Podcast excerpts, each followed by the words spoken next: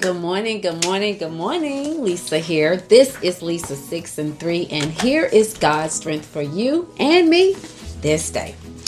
Our scripture reading is coming from Ecclesiastics 3 and 1. Mm. To everything, there is a season. Period. to everything, there is a season. I'm gonna tell y'all, I couldn't wait to get this video this morning. I mean, this was just so in my spirit. Yeah. Mm, thank you, Father. I woke up this morning and I don't even know why I was even thinking about people being jealous of you. Well, I mean, there may be somebody jealous of me. I don't know. But I woke up thinking about seasons.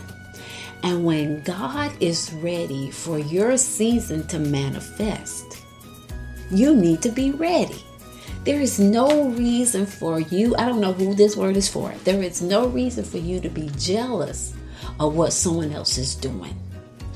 I played softball for years, and there were times when the bases was loaded, but the wrong person was at bat. so the coach had to get the, the pitch hitter, the one that could hit a home run, and say, I need you to hit. It may be your time, but not your turn. And it may be your turn, but not your time. Mm. Timing is everything with the Lord, and this is your strength today. Don't worry about what other people doing. You just be ready when it's your time to bat. My God, my God, today. Mm, mm, mm. You just be ready when it's time for you to be the pitch hitter. Mm. This has been Lisa with Lisa 6 and 3. Y'all go make it a wonderful day. Your season is coming, your time is coming. Don't worry about what everybody else is doing. And I'll see you tomorrow morning. Be blessed.